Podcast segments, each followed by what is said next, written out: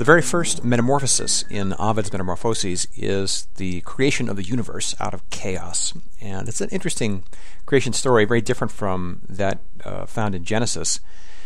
Uh, for one thing, there's no uh, real emphasis on the single creator God who makes everything happen. It's sort of a, a complex process that yields order. And there's a lot of emphasis on the um, the symmetry and the beauty of the uh, of the universe as it's as it comes into being out of the shapeless mass of chaos.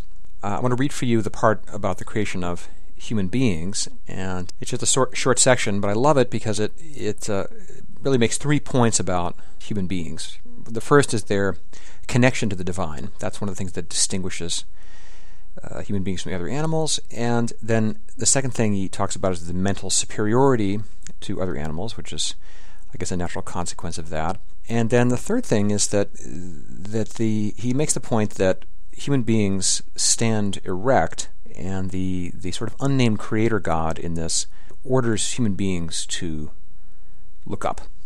That is to contemplate the beauty of this universe as it's just been uh, created. So I just love that idea of human beings being distinguished by their ability to contemplate beauty. So uh, it translates something like this. There was lacking still up to this point a, an animal that was more holy than these, as the other animals that have been created, and more capable of having a higher mind, and an animal which could um, dominate over the rest. Mankind was born whether that fashioner of things, the origin of a better world, made him or this man through a divine seed, or whether earth, fresh and recently separated from the high heaven, was retaining some seeds of uh, ether of its cognate sky. The descendant of Iapetus, this is uh, Prometheus, after mixing it with rainwater, shaped it into the image of the gods who control all things. While the other animals look down, prone, at the earth, he gave to man a, a sublime, an uplifted face, and ordered him to look at the sky and to lift his erect face to the stars.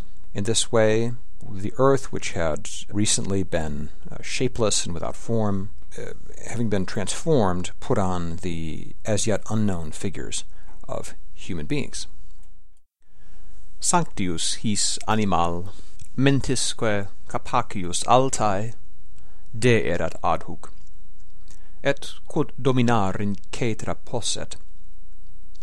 Natus hom est si unc divino semina fecit il opifex rerum mundi melioris origo.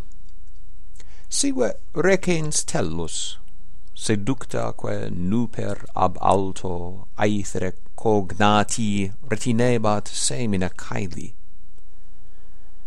Quam satus iapeto mixtam pluvialibus undis finxit in effigiam moderantum cuncta deorum. Pronaque cum spectent animalia cetera terram os homini sublime dedit, caelumque videre iussit, et e rectos ad sidere tollere vultus. Sic modo quae fuerat rudis, et sin imagine tellus induit ignotas hominum conversa figuras